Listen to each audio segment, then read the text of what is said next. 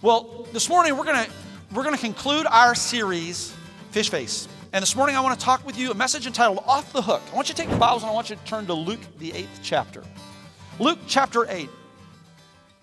I'll tell you about an experience that I had yesterday afternoon. Yesterday afternoon, I was, I was leaving the church. I'd been here just to encourage and, and thank everyone that was here helping with the cleanup effort and cleaning up all the brush and the things that needed to be taken care of here on campus and putting out all the things that we had taken in to make sure they wouldn't blow away. And, uh, and as I was leaving, I got over uh, just west of I 4, uh, getting ready to turn on Edgewater Drive when in front of me, the car that was in front of me pulled out into traffic uh, and, uh, and had a, a, pretty, pretty horrific collision with a, a, a, car that was traveling eastbound down Edgewater Drive. And uh, I stopped, got out of my car, went and made sure uh, that the people in the first vehicle that they were okay. And, and then I went to the second vehicle. The, the first vehicle was hit hard enough that it came off the road. The second vehicle was still in the middle of the road. And and I went, and uh, the passenger door was stuck open, the front of the car was gone, and uh, saw this young woman uh, named Georgia. I said, uh, Hi there, are you okay? And she said, I'm not sure. I said, Well, uh, my name's Ed. I, I just want to just want to make sure, is there anything that I can do to help you? And she says, My name's Georgia. I, I uh, think my arms hurt. I, I, I think I'm okay. I'm, I'm pretty shook. And then she said something that was interesting to me. It was interesting to me because I had heard this statement before. Four years ago, I was visiting one of the campuses of the church that I was pastoring at that time in Elgin, Illinois, and I was taking our staff to lunch, and right in front of me there was a head on collision. And in that situation as well, I got out of my vehicle, was calling 911, and they asked me to see if anyone needed an ambulance. And so I was going to the different vehicles, and, and I got over to one of the vehicles, and there was a young man in the passenger seat. His name was David. And I said, David, are you okay? And he looked okay from, from the, just the untrained eye. In fact, he had massive internal injuries. But he was sitting there and he was just kind of shaking a little bit, and he said this. He said, This is not how I imagined my day going. And Georgia said the exact same thing. She said, This is not how I imagined my day going. This is not at all what I expected. There are times in life that life doesn't go as we plan, that life doesn't go as we expect. In Luke chapter 8, we're introduced to a man by the name of Jairus. Jairus is the ruler of the synagogue in Capernaum. Capernaum is a, it's a fishing village. It's on the, on the north coast of the Sea of Galilee. And at the time of Jesus, this fishing village, it, w- it would have been a town of about 1,500 people. It's a pretty good assignment as a synagogue ruler. You don't have the, the, the busyness, the hustle and bustle of Jerusalem. Jerusalem would have been over 600,000 at that time. You don't have the craziness of, of, of Jericho and all the people coming through. No, Capernaum was a, it was a village that was, it was big enough that the things that you needed were there, but it was small enough that life was manageable, life was good. And for Jairus, being a ruler in the synagogue, Life had gone just as he planned, just as he expected.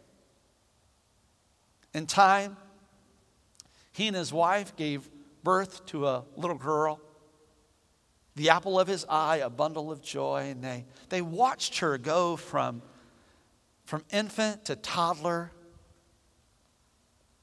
to that little helper running around. And, and now, She's 12 years of age. It's a big moment in their culture. It's the moment that they celebrate a young girl becoming a young woman. Now, no longer is she mom's little helper. Oh, no, no. Now, now she can step into full responsibility.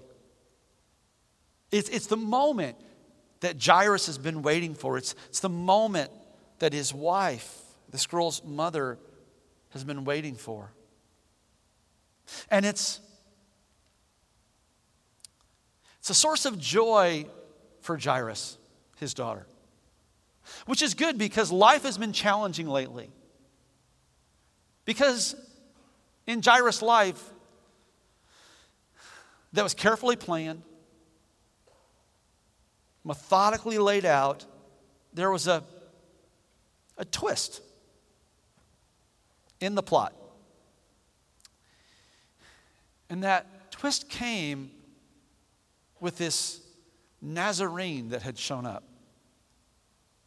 Capernaum was a it was a it was a quiet town, it was an easy town, and until this until this man Jesus arrived. And, and people started talking about this Jesus. They, there, there was a, a meeting where Jesus is teaching.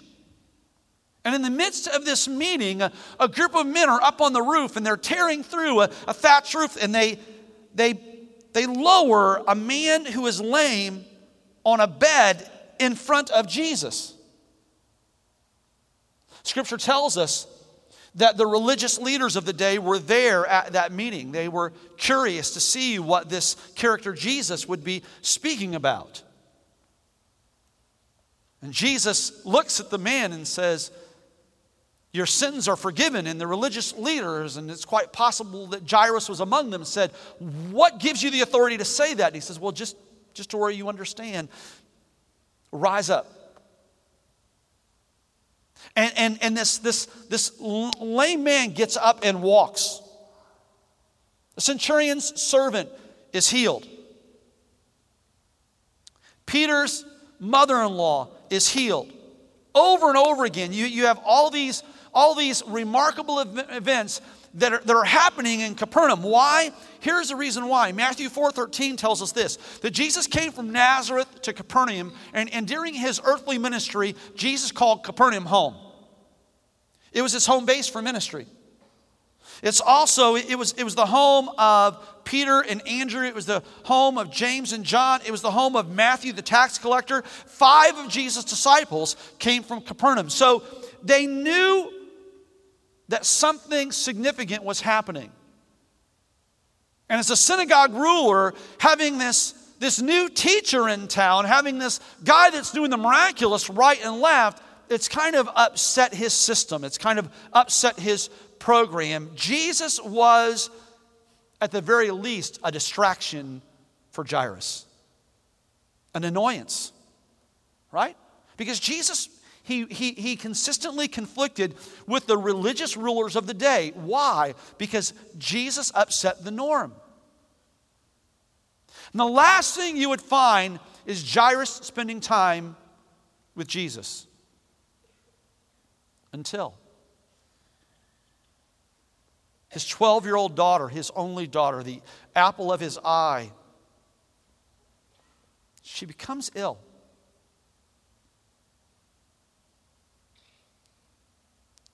Jairus and his wife, they, they tend to their little girl.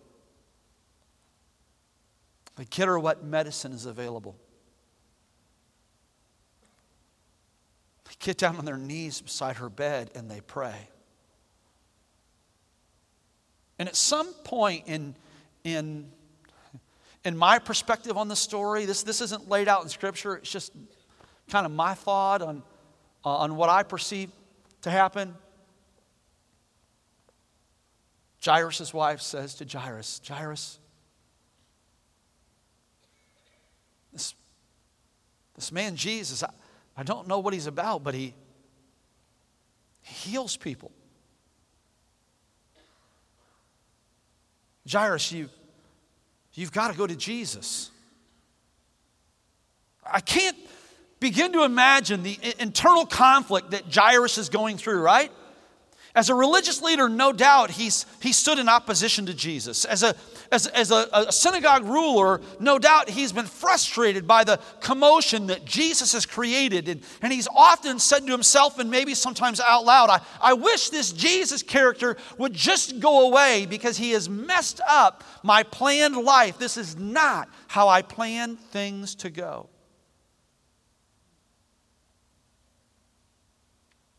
But now he faces a bigger deviation from his plans, and that is this he, he did not plan to, to have a sick daughter. And he painfully watches as her illness becomes more and more severe. And he reaches the point where it's no longer time for debate or diplomacy. Because he's reached the point now where it's desperation. And so scripture tells us that he comes to Jesus and he pleads with Jesus. This isn't a, this isn't a professional courtesy, it, it isn't a, a casual request. It's it's crunch time. It's, it's desperation time. He's, he's tried everything else. He's, he's, he's looked at every other alternative, and, and there is no hope. This isn't the way that he planned it. Not at all. And yet he, he finds himself at the critical juncture.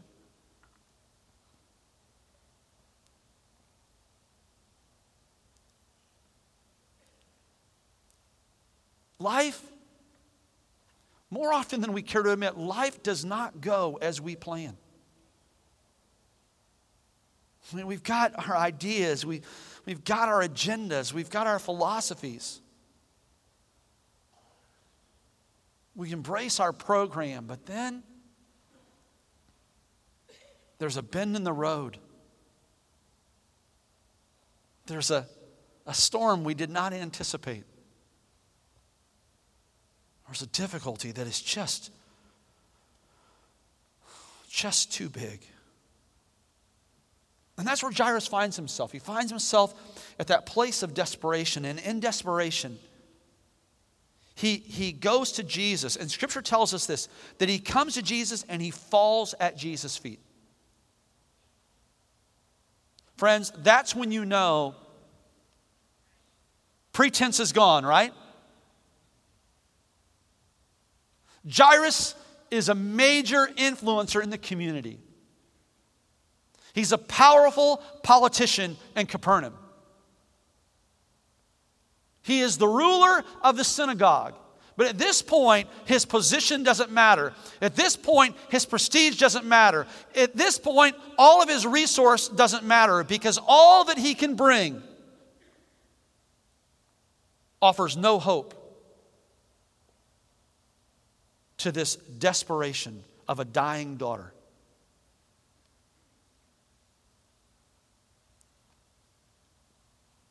Here's what you can be confident of is this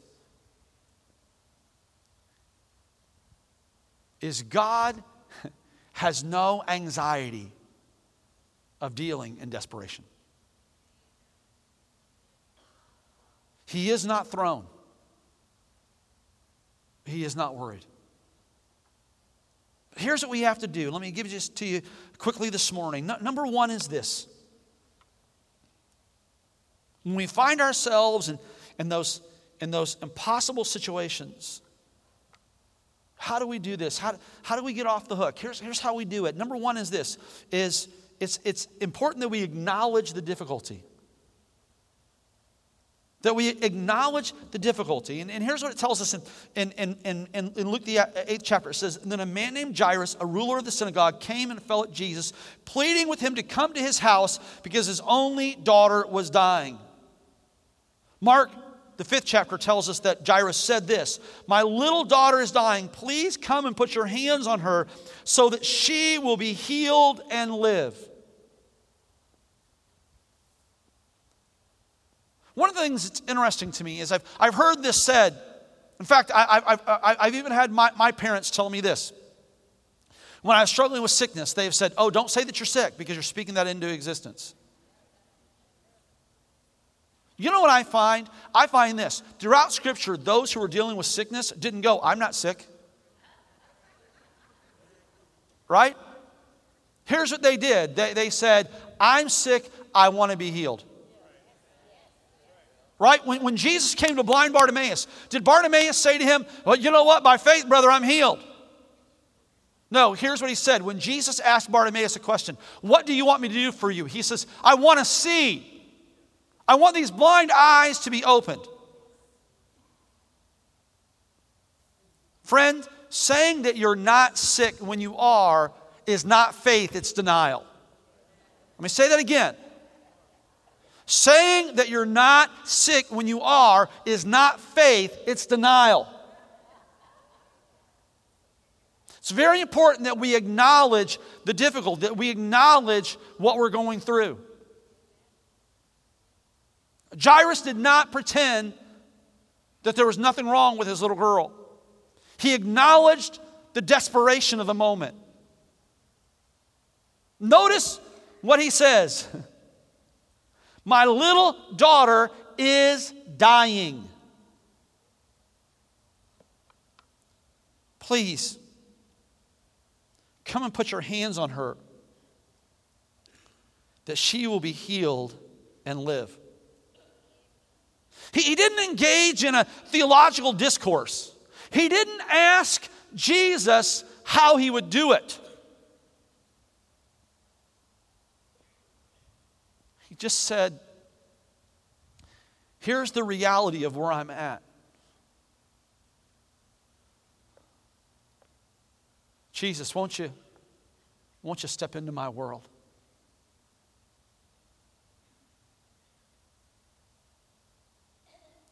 Here's what I'm confident of that all across this room, there are those of us that we are at a place in life where it is not going as we plan. And we've had the debates and we've engaged in the diplomacy, but now we find ourselves at a place of desperation.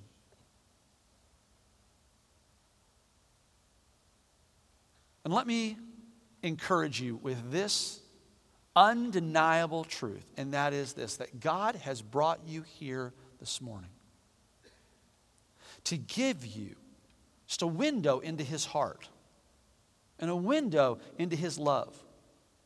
And He wants you to see through the story of Jairus and the story of Jairus' daughter that God understands knows where you're at, and if you will just extend the invitation to Him to step into your day, to step into your situation, that's what He wants to do.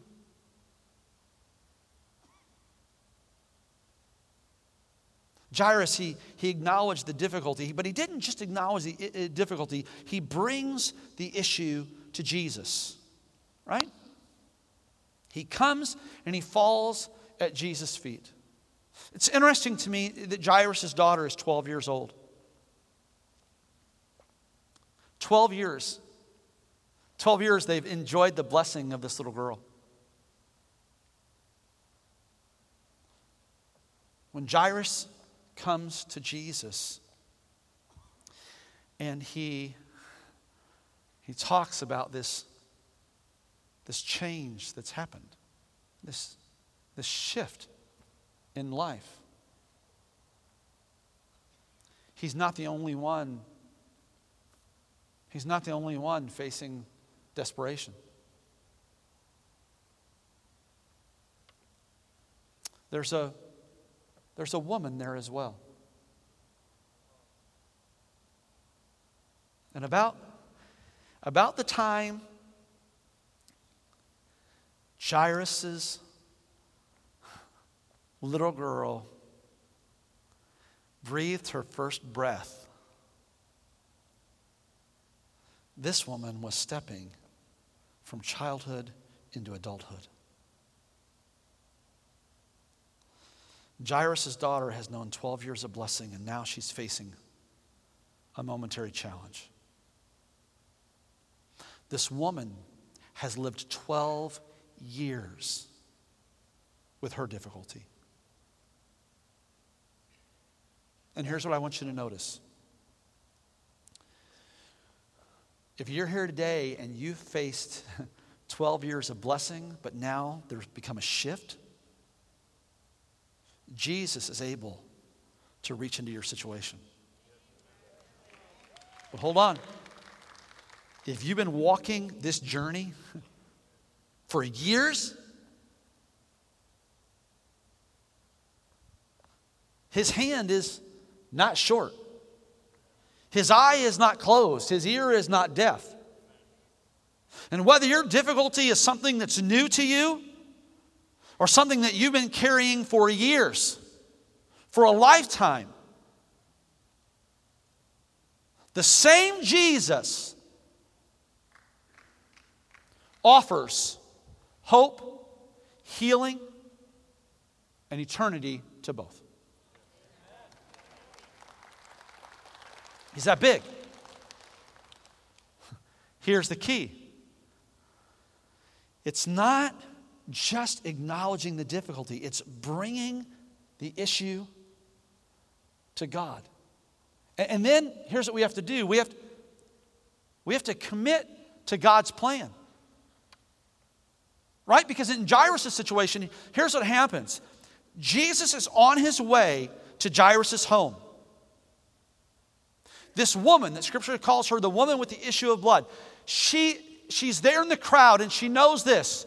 She says, I, I, I'm, I'm, I'm, I'm tired of carrying this. I'm tired of dealing with this difficulty. 12 years, 12 years. And here's what I know seeing all that Jesus has done, I, I, I, I heard the story of the lame man being healed. I, I, I saw Peter's mother in law walking down the street earlier this week. The story of the centurion's servant over and over again. We, I, I've seen what Jesus can do. You know what? I don't need to bother him if I can just reach out and, and touch the, the hem of his garment. Right? And so as Jesus is on his way, she just reaches out and touches the hem of his garment and he stops.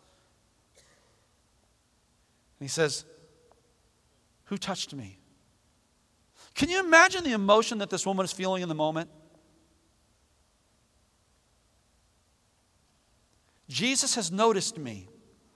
This could be a really good thing, this could be a really bad thing. Right? I'm, I'm, not, I'm not sure. This is not how I planned it. I did not plan to have an interaction with the teacher. I did not plan to have an interaction with the prophet. I did not have plan to have an interaction. Did she even know at that point that he was the Messiah? It was not how she planned it to go. Right? What was her plan? I'm just going to reach out and I'm just going to subtly touch the hem of his garment. And, and Jesus stops and says, Who touched me? Why? What's the big deal? No, no, no, no. Someone's touched me because virtue, I, virtue has left me. Somebody has touched me. Turns and he acknowledges the woman. Here, here's what I love. I love this. She could have been healed without the interaction with Jesus. Right? Seriously, she could have been healed without the interaction with Jesus. But Jesus isn't just about meeting the visible need. Right? What God is about is God is about connection, He's about relationship. And so Jesus stops and He takes time with her, He talks with her, He interacts with her. And she's having this powerful moment with God. And this is, a, this is an amazing thing for her. It undoubtedly fuels anxiety for Jairus. Right? His daughter is dying. Jesus is on the way. Jesus is her daughter's last hope, her daughter's only hope at this point, and he now has been detained. Boy, you talk about being in a tough situation. Jairus can't say anything because he, he can't sound heartless, but at the same time, he's very concerned about the issue of his daughter. And in the midst of it,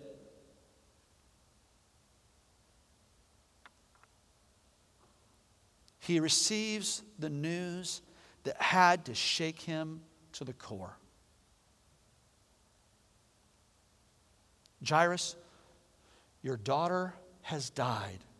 There's no reason to bother the teacher anymore.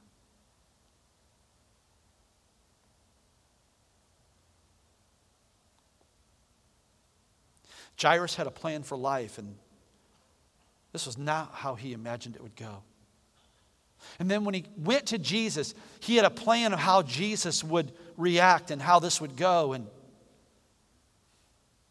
even in this, even in his interaction with Jesus, it was not going the way that he thought it should. It was not going the way that he had planned. It was not going the way that other stories had gone. It was not going the way that he had read in scriptures. It, it wasn't fitting the paradigm that he thought was right. You know what I've discovered? I've discovered this that the vast majority of the time, God doesn't do it the way that I think that He's going to or the way that He should. That's irritating to me. God, do you not understand my plan? Did you not get the program?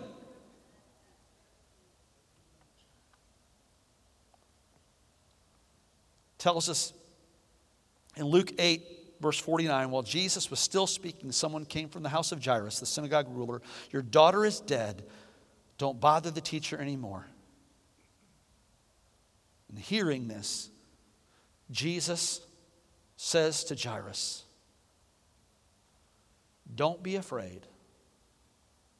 Just believe. Friends, that's the word for today. That's the word for you for today. Don't be afraid. Just believe. Don't be afraid. Just believe.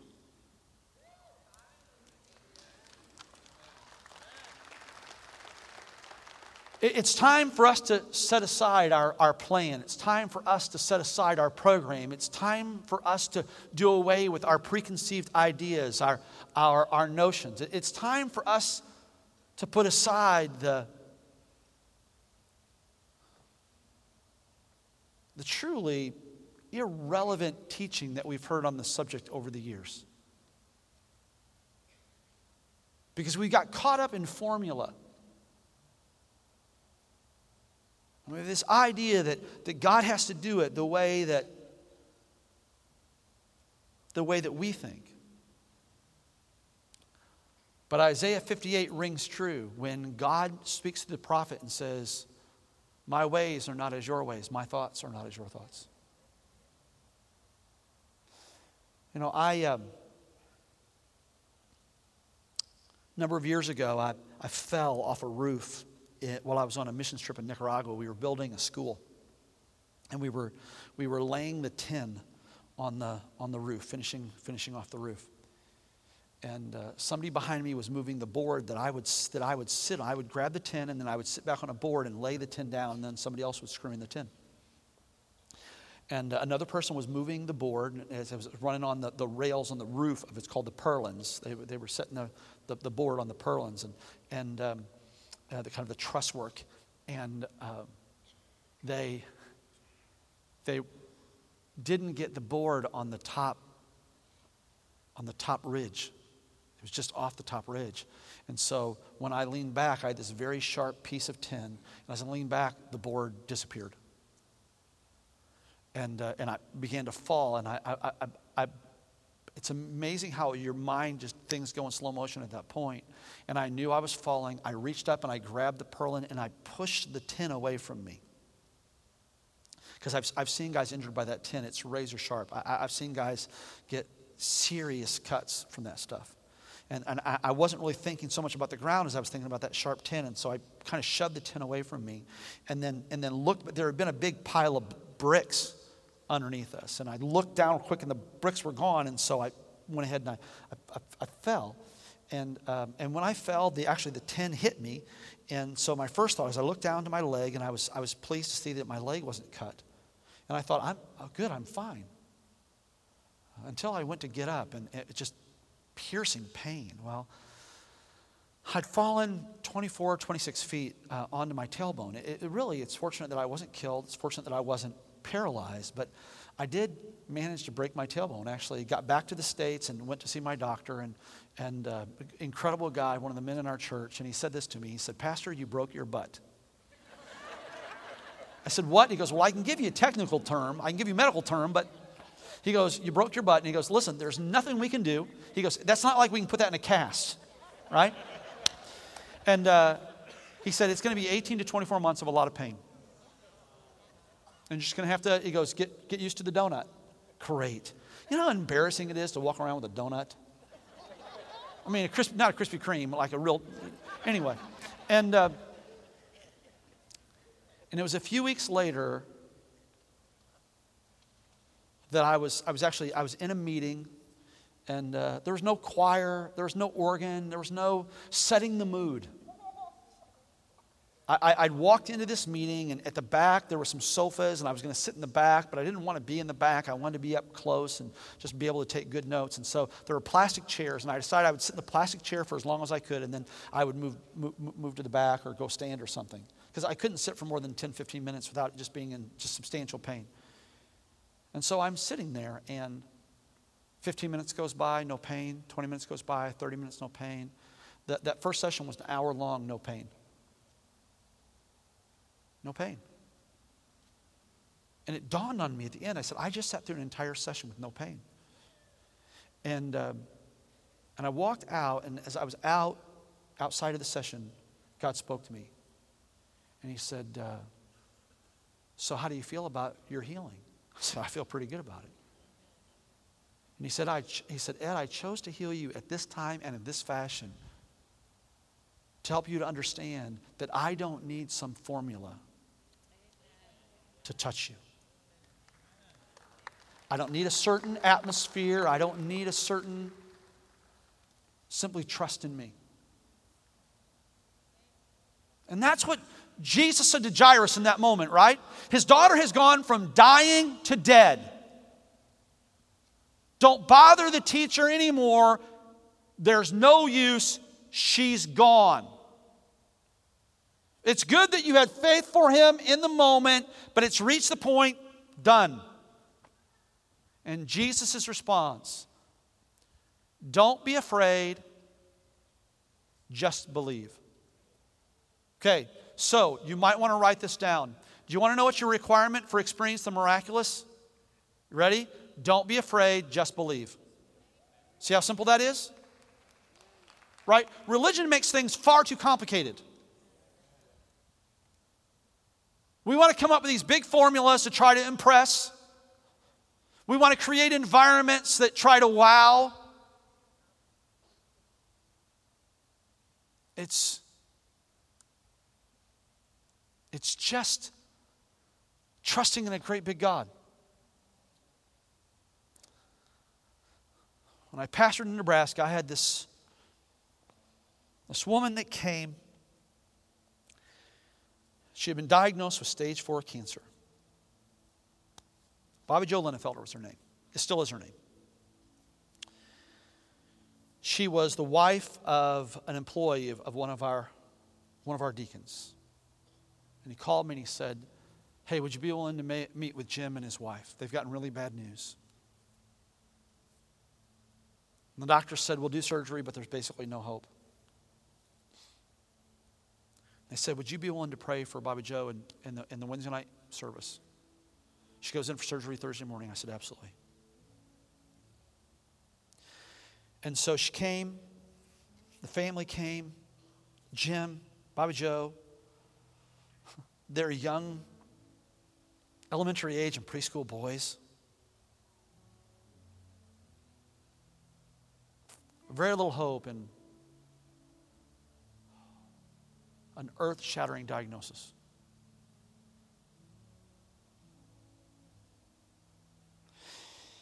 And here was my prayer. It's what God put in my heart to pray for her.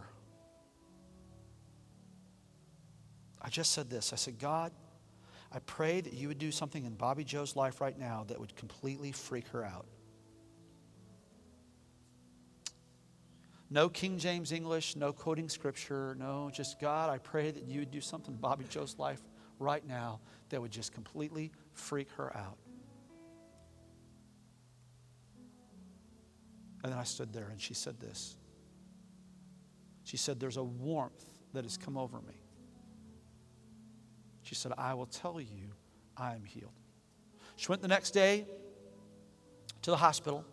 They prepped her for surgery. And uh, she told the doctor, she says, I'm healed. He says, okay, but we're going to do this. And uh, she uh, was supposed to be in surgery for about six and a half hours. She was in surgery for an hour and a half. The doctors came to, to she and, and Jim while she was in recovery once she woke up, and they said, um, we, need to, we need to apologize to you. We, we don't know how to explain this, but we, there was just a massive misdiagnosis. Yeah, massive misdiagnosis. They said, we thought were cancer. All we could find were these little water pockets.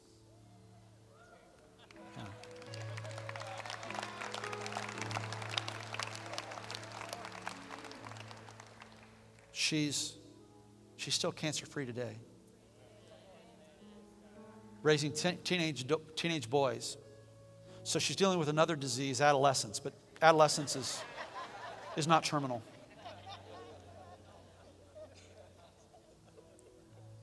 Acknowledge the difficulty, bring the issue to God.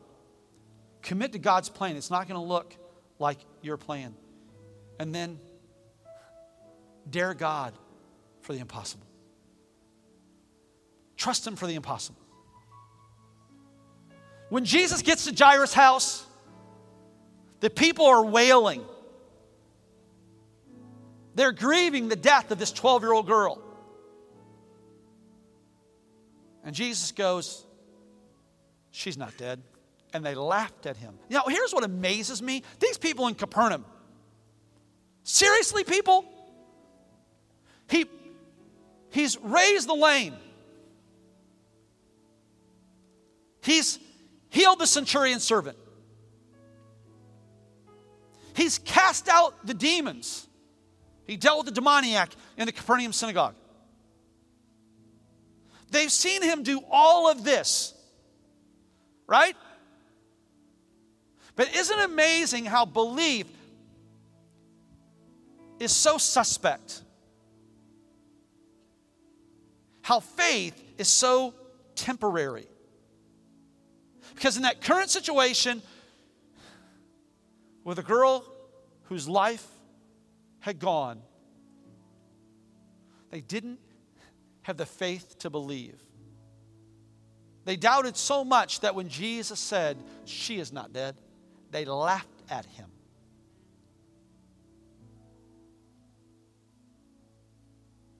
By the way, it speaks to the character of Jesus. Jesus didn't go, Fine, I'm out of here. He just said, Hold on. Just wait, wait, just hold on. I'll be back. And he goes into the girl's room. And he says to her, Little one, arise. She gets up, and Jesus says, She's probably hungry. Get her something to eat.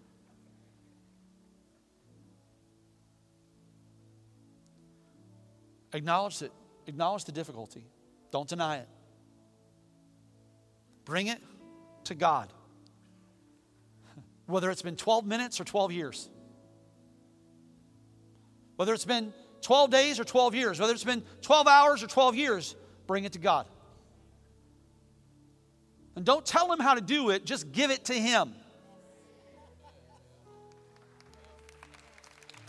Don't explain to him the formula, just give it to him. And then dare God for the impossible.